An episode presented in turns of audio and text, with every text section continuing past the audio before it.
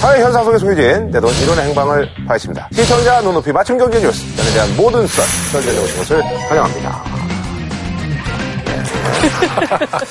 자, 얼마 전에 이제 그 박인비 선수가 그 커리어 그랜드 슬램을 달성했어요. 이거 아주 대단한 겁니다. 소개해 주시죠. 네. 이달 3일 아시아 최초로 박인비 선수가 LPGA에서 커리어 그랜드 슬램을 달성. 박인비 선수를 후원했던 KB금융도 덩달아 대박이 났다고 하는데요. 그래서 준비한 오늘의 주제. 인비업은 KB. 선수는 공 굴리고 기업은 돈 굴리고입니다. 네. 사실 홈 선수는 이제 공을 굴리면 안 되죠. 공을 때려야죠. 아, 그런가요? 예. 퍼팅할 때도 굴려야 돼요. 예, 아니 그래도 이제 우리가 흔히 이제 못 치면 이제 공 굴린다고 하는데 공을 네. 때려야죠. 아하. 예. 제가 사실 이제 이제 뭐 골프를 굉장히 이제 좋아하기 때문에 그렇죠. 네. 래서 이제 우리 이제 임비박 저는 이제 임비박이라고 그러거든요. 임비박. 예, 임비박. 음. 어, 박인비 선수가 원래 사실 이제 LPGA에서는 그 침묵의 암살자라고 그래가지고 어, 왜요? 사실 이제 왜냐면 이제, 이제 퍼팅을 하거나 뭐 이렇게 넣었을 때 결정적인 걸 하면은 뭐 이제 타이거 우즈처럼 막뭐 이런 어, 거 하고 그랬는데 세레머니다. 박인비 선수는 그냥 금복주처럼 가만히 어. 뭐 아무 이게 표정이 없어요. 냉정을 유지하는 아니, 거예요. 근데 저는 같이 있는 운동선수. 네. 음. 아무 표정이 없어요. 그게 바로 박인비 선수의 최고의 강점이라고. 근데 저는 이제- 어, 어떻게 저런 멘탈을 유지할 수 있을까가 흔들림 놀라워요. 네. 그래서 이게 어느 정도 되자는가 하면 이전까지 골프 역사가 대단히 깊잖아요. 그런데 남자의 경우에는 지금 아직 뭐 여섯 명 여자의 경우는 일곱 명밖에 없는 경우고 남자의 최연소에서 우승했던 게 타이거 우즈거든요. 어. 근데 박인비 선수가 이번에 최연소 그랜드슬럼 커리어를 달성한 거예요. 그러니까 여자의 이 타이거 우즈라고 할 수 있는 인비박이 등장한 사건이다. 뭐 이렇게까지 비유할 수 있는 거죠. 기사 보니까 박인비 선수가 자기 커리어의 마지막 목표라고 생각했는데 달성해서 좀 자기도 놀랍다고. 아, 정말. 큰 꿈을 이루게 돼서 정말 너무 영광스럽고 지금은 굉장히 너무 행복한 것 같아요. 네. 아주 정말 대단한 건데. 대단한 거고. 근데 이제 우리 이제 임비박이 사실 뭐 이따가 좀 우리 얘기가 임비박이라고. 음, 얘기가 나오겠습니다만 조금 뭐랄까 뭐 어여쁜 외모는 아니고 그렇죠. 아, 그러다 보니까 우승하고 나서도 그 골프 선수들은 그게 되게 창피한 거라고 그러더라고 여기 앞에 로고가 없어 어, 음, 맞아요. 무로고야 그냥 하얀 모자 뭐 낚시 모자 같은 거 이렇게 쓰고 쓱 나타나는 백군처럼. 예, 그- 2008년도에 데뷔하고 나서 US 여자 오픈에서 챔피언에 올랐는데 그렇죠, 그렇죠. 2013년도에 KB가 스폰서가 되기 전까지는 그 흰 모자를 쓰고 그러니까 말하자면 프로야구 팀인데 팀 이름이 없고 뭐 로고도 없는 계속 그런 상태였던 거예요. 그래서 그 당시에 사실 모 글로벌 기업이 이제 박인비 선수에게 2013년도에 스폰서를 하려고 그랬더니 본사 차원에서 왜 하냐고 그 선수에게 그 이유는 이제 아까 말한 약간 외모지상주의적인 게 있는 거예요. 근데 지금은 이제 그랜드슬램을 했으니까 아마 본사에서도 납득을 하겠지만 그 당시에 계속 어려움이 그러- 있었다고 그러더라고요. 우리나라 이 박인비 선수가 좀 곽강을 못 받는 이유 중에 하나는 뭐냐면 동아시아 스포츠 선수가 엄청난 선수가 되려면 서구인보다는 맞서서 그걸 뛰어넘었다라는 그런 게 처음으로 나와야 되거든요. 네. 그게 우리가 이제 해방 전후에는 일본엔 안토니오 이노키고 우리는 김인 선수예요. 그러다가 이제 어 우리가 서구 애들보다도 더 몸싸움에서 안 뛰고 빨리 뛰는 애가 차범금이 나오는 거고 야구를 가서 또 이게 박찬호가. 박차 나오는데 골프를 우리 박세리 선수가 하는 거고요. 네, 어, 우리 예전에 박세리 봤어요. 씨하고 하고 우리 박인비 씨 비교해 보면 98년도 LPGA 우승을 했을 때 그때 광주 효과를 1억 5천만 달러라고 그랬거든요. 근데 사실은 박인비 씨 같은 경우는 아까도 말씀드렸지만 그런 효과는 못 가지고 있는 거죠. 그때 그렇죠. 아무래도 이제 박사리가 최초인 네. 것도 최초. 있고. 그렇죠. 의 그리고 곽세리 선수는 그때 정말 되게 드라마 그렇죠. 같았고 그 광고 자체도 상록수 노래 나오면서 뭔가 보는 사람들도 약간 몰입하게 아 그리고 그 당시가 IMF 또 위기랑 맞물려서 이제 국민들한테 어떤 희망을 그렇죠. 주는 그런 어떤 메신저 같은 역할을 음. 했기 때문에 더 이제 좀 맞습니다. 어떻게 보면은 그런 거대한 금융자본주의 우리가 희생양이 되어 나갈 때 이걸 극복할 수 있다는 사실 사회적인 이미지 메시지를 서구인들이 가장 중요하게 여기는 골프라는 스포츠에 신발을 벗고 일어냈다라는 그 맞아요. 상징성이라는 게 엄청난 거였죠.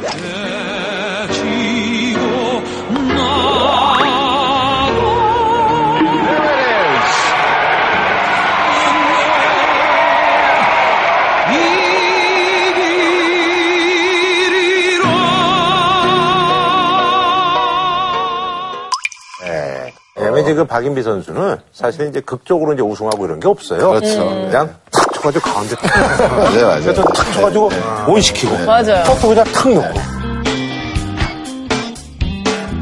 그리고 표정도 그냥. 그러니까. 뭐 이러고 있으니까. 네. 근데 사실 이제 그 KB 같은 경우는 그 스포츠 마케팅 아주 아주 재미를 많이 보고 있어요. 그렇죠. 2006년도에 김연아 선수가 고1일 때 이제 음. 연하게. 네. 예. 그때부터 이제 후원을 시작해가지고 10년간 스폰서를 해왔거든요. 음. 그래서 김연아 덕분에 너무 이제 덕을 많이 연하 봐가지고 그 김 이후에 네, 2010년도부터는 손현재 선수도 이제 음. KB 금융하고 스폰서 계약을 했고 지금 최근에 이제 박인비 선수까지 뭐 스포츠 마케팅의 대표적인 기업처럼 되어 있는데요. 네. 음. 이게 사실은 첫 단추를 너무 잘 낀 거예요. 진짜 보는 눈이 굉장히 좋은가 봐요. 다 뭐 김연아 선수도 그렇고 손현재 선수도 그렇고. 제의를 받은 거죠. 김연아라는 선수가 있는데 이 선수를 후원하겠느냐.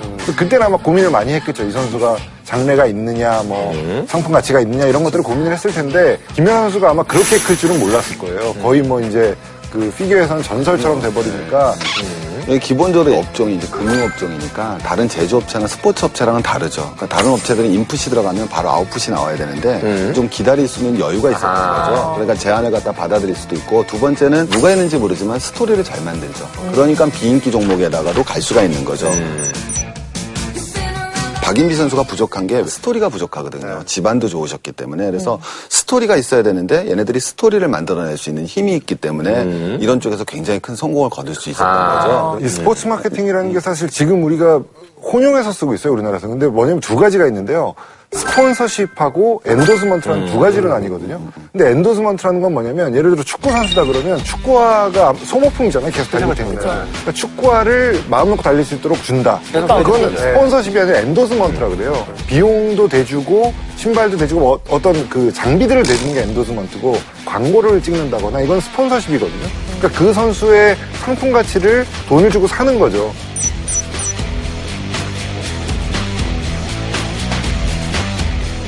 네. 제가 바로 그거의 이제 대표적인 케이스인데 제가 중3 때 유망주가 됐거든요. 중학생한테 무슨 뭐 뭘 하겠습니까? 무슨 계약을 하겠습니까? 근데 이제 그 N사에서 그때부터 이제 계속 신겼죠. 꾸준히 뭐 원하는 대로 이제 신발 신기고 음. 유명해진 다음부터 다른 브랜드에서 뭐 이렇게 계약을 네, 하고 신었는데도 불구하고 이게 문제가 다른 회사랑 계약한 고긴감만 그걸 신고 그게 끝나면 다시 찾게 돼요. 어쩔 네. 수가 없어요. 이게 너무 어릴 때부터 그거에 익숙해져 있기 때문에 예. 사실 그래서 이제 그 얼마 전에 이제 그 로리 맥길로이 같은 경우도 사실은 원래 이제 타이틀리스트 이제 그 네. 골프였었는데 그 뭐 나이키에서 워낙 돈을 많이 주니까 그래서 용품을 네. 바꿨어요. 근데 사실 이제 골프는 그 채 이런 게 굉장히 네. 예민하거든요. 화장품만 바꿔도 피부 트러블이 나는데 그 예민한 스포츠에 이제 채를 바꿔가지고 한동안 돌이키 못했었어요. 아이고야. 네. 그러다가 이제 뭐 이거 지금 이제 적응해서 잘하죠. 똑같은 얘기인데 제임스 하든이라는 선수 아무도 모르시죠. 네, 알죠. 브라이언은 네, 농구도 알겠지만 네. 잘 모르실 거예요. NBA 매니아가 아니면 지금 뭐 이제 뭐 MVP 거의 뭐 네. 이제 탑5 안에 드는 NBA에서 그런 선수인데 아디다스에서 10년 동안 2억 불 음, 그 이억불 아. 그렇게 2천억에 이제 계약을 했어요. 근데 1년에 그럼 신발 신어주는 대가를 2천만 원씩 받는 거거든요. 그렇죠. 야. 네. 거의. 그러니까 우리나라 사람들 입장에서는 사실 이게 무슨 말도 안 되는 소리냐라고 생각할 수 있는 거죠. 사실 그 골프 칠 때 시계를 차는 게 말이 안 되는 거예요. 그렇죠. 시계가 망가져요. 예, 스윙을 하다 보면은 미세한 그 진동이 생겨가지고 그래서 보통 골프장 가면은 다 시계를 풀르고 하는데 또 이제 유명 선수 중에서 뭐 미켈슨이라든지 뭐 맥길로이라든지 이런 선수도 그리고 테니스도 마찬가지 아닙니까? 샤라포바가 네. 모델 아니에요. 음. 그런 것처럼 그게 말이 안 되는 건데 모터 스포츠도 빠른 스포츠고 시간을 재야 된다는 뭐 그런 어떤 이미지가 있기 있으니까. 때문에 롤렉스가 F1의 경우에 메인 음. 스폰서를 하고 있거든요. 근데 선수들도 각자 뭐 한 2, 3억 정도 되는 시계들의 개인 그 스폰서십을 다 가지고 있어요. 근데 장갑이 길기 때문에 이 방염 장갑이거든요. 불이 안 붙는 장갑이니까 어. 시계가 안 보이죠. 안 그 위에 보이죠. 찰 수가 아. 없고. 그러니까 장갑에 시계를 그려요. 자기가 돈을 장갑에다 아예 시계를 그러네요, 그려가지고 아, 진짜. 상업화라는 거는 원래 시장의 영역이 아닌 것을 시장의 영역으로 끌어오는 거잖아요. 힘센 주먹이 왜 돈이 돼야 돼요? 권투 시장에서는 이게 어마어마한 돈이 되잖아요. 빠른 발? 이게 왜 돈이 돼야 돼요? 근데 육상에서는 돈이 되는 거고요. 외모가 뛰어난 게 이제 여성에서는 돈이 되는 거죠. 세레나 윌리엄스하고 사라포버가 2승 17패인가 했을 거예요. 근데 돈은 더 받잖아요. 인간의 모든 신체적 특징이 상업화가 되는 것이 본질적인 스포츠 상업화의 문제죠. 논란이 근데 많죠. 예를 들어서 우사인 볼트 네. 자마이카 그 나라가 지금 육상 강국이 되어 있는데 그게 만약에 상업화가 돼서 엔도스먼트가 없었다면 아마 우사인 볼트는 어렸을 때 육상을 시작하지 못했을 그렇죠. 거예요. 예. 아니 그래서 사실요 선수들이 이제 걸어다니는 광고판 네, 그래서 이제 우리나라는 사실 이제 그 프로야구가 무슨 지금이야 네. 멋있네요. 아, 멋있어. 사실 어울리네. 우리나라는 사실 이제 프로야구가 포수 같다, 포수. 출범하게 된 게 사실 어떤 그 정치적인 어떤 그런 네. 이해관계가 좀 있어가지고 그런 거잖아요. 고깃집 부위 같은 네. 스쿨별로 가격이 다른가 봐요. 그렇죠, 그렇죠. 다르죠. 이거 보시면 알겠지만, 예. 타자의 헬멧 옆부분. 맞아요. 여기가- 여기 제일 많이 여기가 보여요. 제일 어, 명당, 뭐라 그러면 명당. 명당이죠. 어, 명당. 여기. 헬멧 옆에가. 예, 사실 여기. 네, 들어갈 때마다 보이니까. 보이니까. 저 가격이 뭐. 사이트만 보면. 네. 이제 유니폼 여기 같은 경우도 이제 평균 한 7억에서 10억 그 다음에 어 여기도 여기도 그렇죠 소매크. 예, 여기도 이제 많이 받는 명당짜리 예. 이게 이제 팀이 받는 거예요 팀이 그러니까 예. 팀이 받는 거죠. 네. 그래서 사실 이제 우리나라는 이제 스폰서가 없으면 운영이 안 돼요 그래서 이제 덥지덥게 많이 붙어 있어요 근데 그 야구 경기할 때 펜스에 가도 기업 로고가 많잖아요. 이거 포수 뒤쪽이 가장 아, 그럼요. 비싸다고. 예. 예, 저희가 들었다, 왜냐면 이거. 투수 뒤쪽에서 카메라를 그럼요. 네. 찍잖아요. 그래서 약 2억 원 정도. 그리고 외야 쪽도 비싸다 그래요. 그냥 공이 타구가 네. 그렇죠, 그렇죠. 외야로 가면 이제 그쪽으로 지게 되니까 미국 같은 경우는 사실 이제 그래서 홈런 존도 무슨 뭐 빅맥존 뭐 이래가지고 이제 그래서 거기 이제 구단에다 그 돈을 주는 거예요 요즘에는 저는 많이 봤어요. 그 경기장에 그 원할머니 보쌈이 많더라고요. 내가 호식이 두 마리 치킨을 저는 전단지보다 거기서 그래 그래 그게 광고 효과예요 오늘은 제가 사실 전문가 코스프레를 좀 하겠습니다. 이게 지금 얘기하신 것대로 이 펜스 광고 같은 경우에가 구장이 시 거예요, 시. 그래서 광고권을 시가 갖고 있습니다. 그래서 이거를 나눠요. 그러니까 이게 만약에 뭐 2억이든 뭐 10억이든 간에 이거를 온전히 그 구단의 수익으로 연결이 안 돼요. 어, 그래서 이제 뭐 우리나라도 사실 이제 그 돈부장 같은 경우도 사실 뭐 대기업들이 뭐 질려면 짓죠. 근데 이제 그게 이제 허가가 안 되죠. 뭐 안 되다 보니까 이제 허가 문제가 있다 보니까 그런 건데 사실 그래서 이제 우리나라 이제 프로야구 뭐 2015 프로야구 뭐 할 때 그 앞에 뭐가 붙어요. 그래서 옛날에는 무슨 몇 년 전에는 팔도가 했던 것 같기도 하고 회사에. 뭐, 어, 그게 이제 다 이것 때문에 그런 거 이거. 예. 파이어, 땡땡. 뭐. 사실 이게 광고 효과가 가장 많지 않나요? 이- 계속 이게 불려지고 막 이런. 그렇죠. 그 경기도의 명칭 자체를 이제 회사가 돈을 주고 사는 거니까 경기에 대한 얘기가 나올 때는 언제나 회사 이름이 불리니까 홍보 효과는 돈으로 환산할 수가 예, 예, 없죠. 사실은 조금 좀 말이 안 되는 얘기인 게 작년에 한국 목크루트가 65억인가 내갖고 1159억 효과를 봤다고 그러더라고요. 근데 효과가 1150 몇억이 났으면 천억 주고 라도 해야죠. 근데 올해는 안 하지 않습니까? 그리고 사실 야구 보면서 이게 우리가 뭐 그 야, 음. 그뭐 이거 먹으면서 설명 그렇죠. 들어보면서 보지. 저희가 그 야, 이거 두 개 더 주세요. 그러니까. 안 하잖아. 근데 그게 이제 그런 거랑 똑같은 거예요. 예를 들어서 뭐, 뭐 광고 효과에서 슈퍼볼 뭐 이렇게 얘기하고 뭐 그러잖아. 그럼 뭐 진짜 얼마 뭐, 뭐 어마어마하잖아. 근데 뭐 이런데 그게 이제 만약에 저 시간대 광고를 예를 들어서 그렇죠. 25초나 30초짜리 붙이면 저게 얼마인데 박인비 선수가 계속 잡히니까 저거 곱하기 몇 해가지고 뭐 4일을 하고 뭐 1년에 몇 번을 경기를 뛰고 박인비 잡히고 이래서 그러는 거지. 그거는 이제 그렇고 그렇게밖에 할 수가 없어요. 그거를 조사하는 그 업체가 예를 들어서 타이틀 스폰서가 지금 없다 그러면 그거를 뭐 구해야 될 거 아니에요. 그럼 가서 네. 작년에 이걸 했더니 이 정도의 효과가 났다. 났다. 그러니까 좀 하자. 이렇게 영업을 하는 거기 때문에 이게 뭐 장출, 개체, 뭐 개체, 내조, 그렇죠. 뭐 뭐 효과. 그러니까. 나오고 그런 거죠. 예. 아니, 그러니까 저는 이게 사실 이제 스포츠가 이렇게 이제 그 마케팅의 수단이 된 게 사실 뭐 얼마 안 됐어요. 따지고 보면. 뭐 그래서 예전에 제가 그 93년, 4년 한창 그 대학 농구가 인기가 좋고 이럴 때 그때까지만 해도 저희가 수입을 발생시킬 수가 없었어요. 아마추어 룰이 있기 때문에 저희가 광고도 여러 편 찍었고 음. 뭐 화보도 찍고 뭐 여러 가지 많이 했습니다. 근데 단 한 푼도 저희한테 받을 수가 없어요. 왜냐하면 그걸 받는 순간 시합을 못 나갔어요. 그렇죠. 학생 선수. 또 하나 그때까지는 올림픽에 경제 활동을 하는 선수는 못 나갔어요. 그러니까 프로 선수가 이제 참여가 안 됐어요. 옛날 기준으로 치면 뭐 박태환 선수, 김연아 선수 이런 선수는 올림픽 못 나가는 거예요.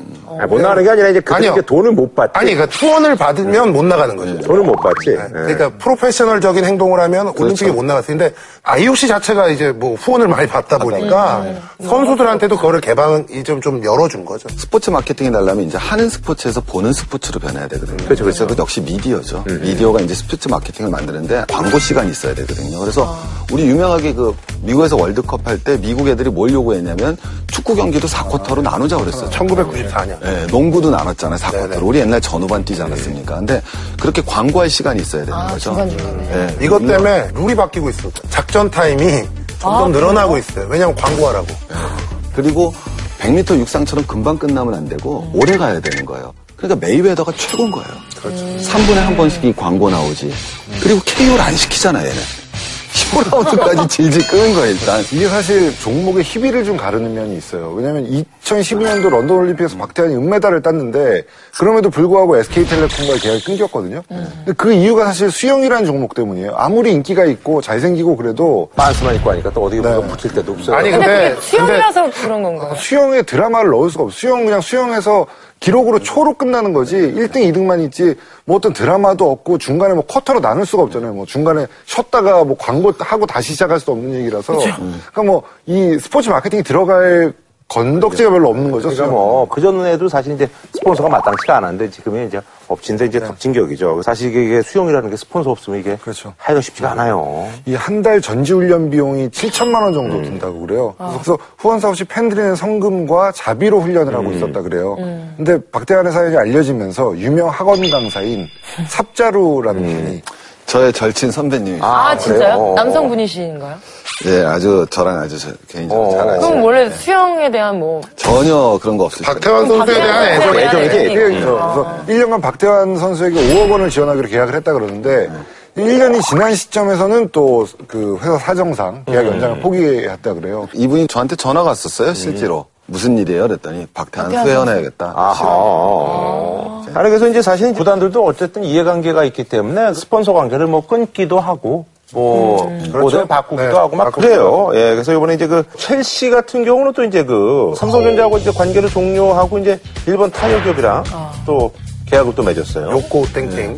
그러니까 삼성이 2005년부터 10년 동안 해갖고는 1,800만 파운드 줬었더라고요. 근데 요번에 타이어 기업이 들어가면서 5년에 4,000 파운드 달라고 그랬으니까 이것도 거의 3배가 되는 거죠. 네. 근데 가격 자체가 이제 비싸졌냐 아니냐를 떠나서 저는 이제 삼성 입장에서는 처음 들어갈 때만 해도 유럽의 삼성을 잘 몰랐었는데. 그래서 옛날에 그저 첼시에 뭐 드록바 이런 사람들이 뭐 삼성 이런 어, 그때는 아주 웃기더라고. 예. 대단했었죠. 예, 대단했었죠. 근데 이거 팀장이 저희 제 선배예요. 고등학교 어. 1년. 근데 삼성은 이제 할 이유가 없습니다. 그렇죠. 더 첼시에. 이상 음. 왜냐하면 뭐 돈의 문제가 아니라 10년 전에 삼성이 유럽 들어갈 때랑 지금의 그럼, 삼성은 세계적인 뭐. 차원이 다르고 또 하나는 첼시도 다릅니다. 왜냐하면 그때는 지금 정도의 레벨의 팀이 아니었어요.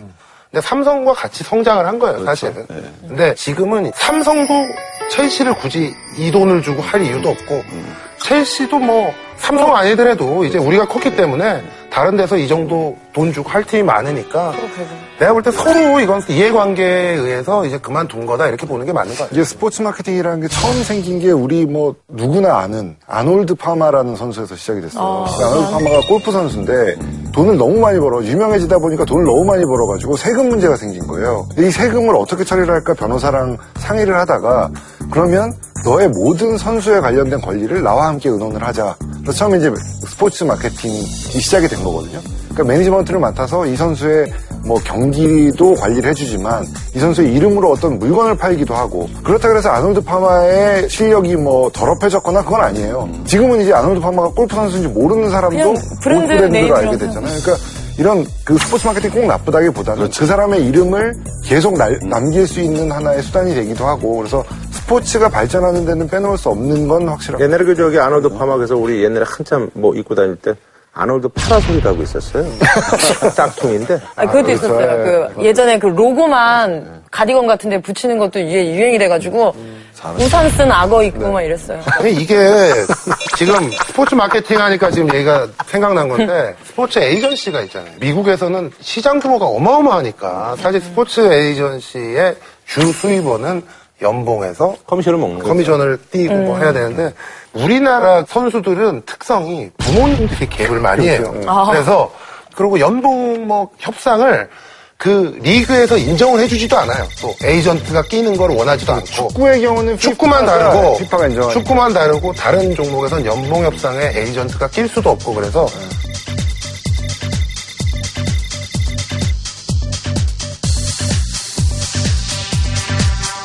또 에이전트한테 조금 해주는 돈을 그 선수나 부모님들이 그렇죠. 그거를 아까워하기 때문에 우리나라에선 사실 아직 이 스포츠 에이전시 시사- 시장이 굉장히 힘들고. 열악하죠. 아, 어쨌든 말이죠. 오늘 저희가 이게 뭐 또 서장훈 씨가 또 워낙 또 전문 분야. 저도 이제 관심이 많다 보니까. 그래서 아까 그 아놀드 파마 얘기했는데 서장훈 씨도 언젠가 좀 돈 좀 벌어서. 그래요. 지금 브랜드들. 헤어스타일이나 굉장히 뭔가 제가 아까 캐릭터화. 제가 아까 하나 말씀드리지 않았습니까? 저는 선수 시절에 제가 농구를 그렇게 죽기 살기로 했는데도 불구하고 광고 뭐 이런 게 뭐 예전에 초창기 말고는 없었어요. 근데 그 최근에- 정도로 우리나라 프로스포츠 시장이 열악하다. 여기 저기 우리 신동현 씨 그 매거진 최근에 네, 네. 봤거든요. 두세 장 펼치니까 떡하니 위스키 광고를. 아니 그러니까 제가 원래 그게- 광고 얘기를 뒤쪽으로 들어가는 광고인데 미스터 제가 안 특별히 나오니까? 앞쪽으로 감사합니다. 근데 문제가 선수한테는 그 대중성이나 여러 가지 이런 것 때문에 그렇게 쉽지 않은데 제가 이제 방송을 하다 보니까 이제 그렇게 딱 아니 은퇴하고 나서 하는 사람들도 많으니까 네, 네. 뭐 그쵸. 브랜드 뭐 보떼 이런 거 해가지고 전봇대. 보떼 괜찮지? 어, 보떼 그래서 뭐 아, 운동선수분들도 괜찮으니까 별로- 유럽, 유럽 사람들이 들으면 뭐 어, 못돼. 듣기에 뭐 아, 보떼 어, 보떼 위드 괜찮지? 장구. 어, 보떼 예 네. 그래요 어, 들어가. 예. 예 알겠습니다 저희는 다음 주에 찾아뵙도록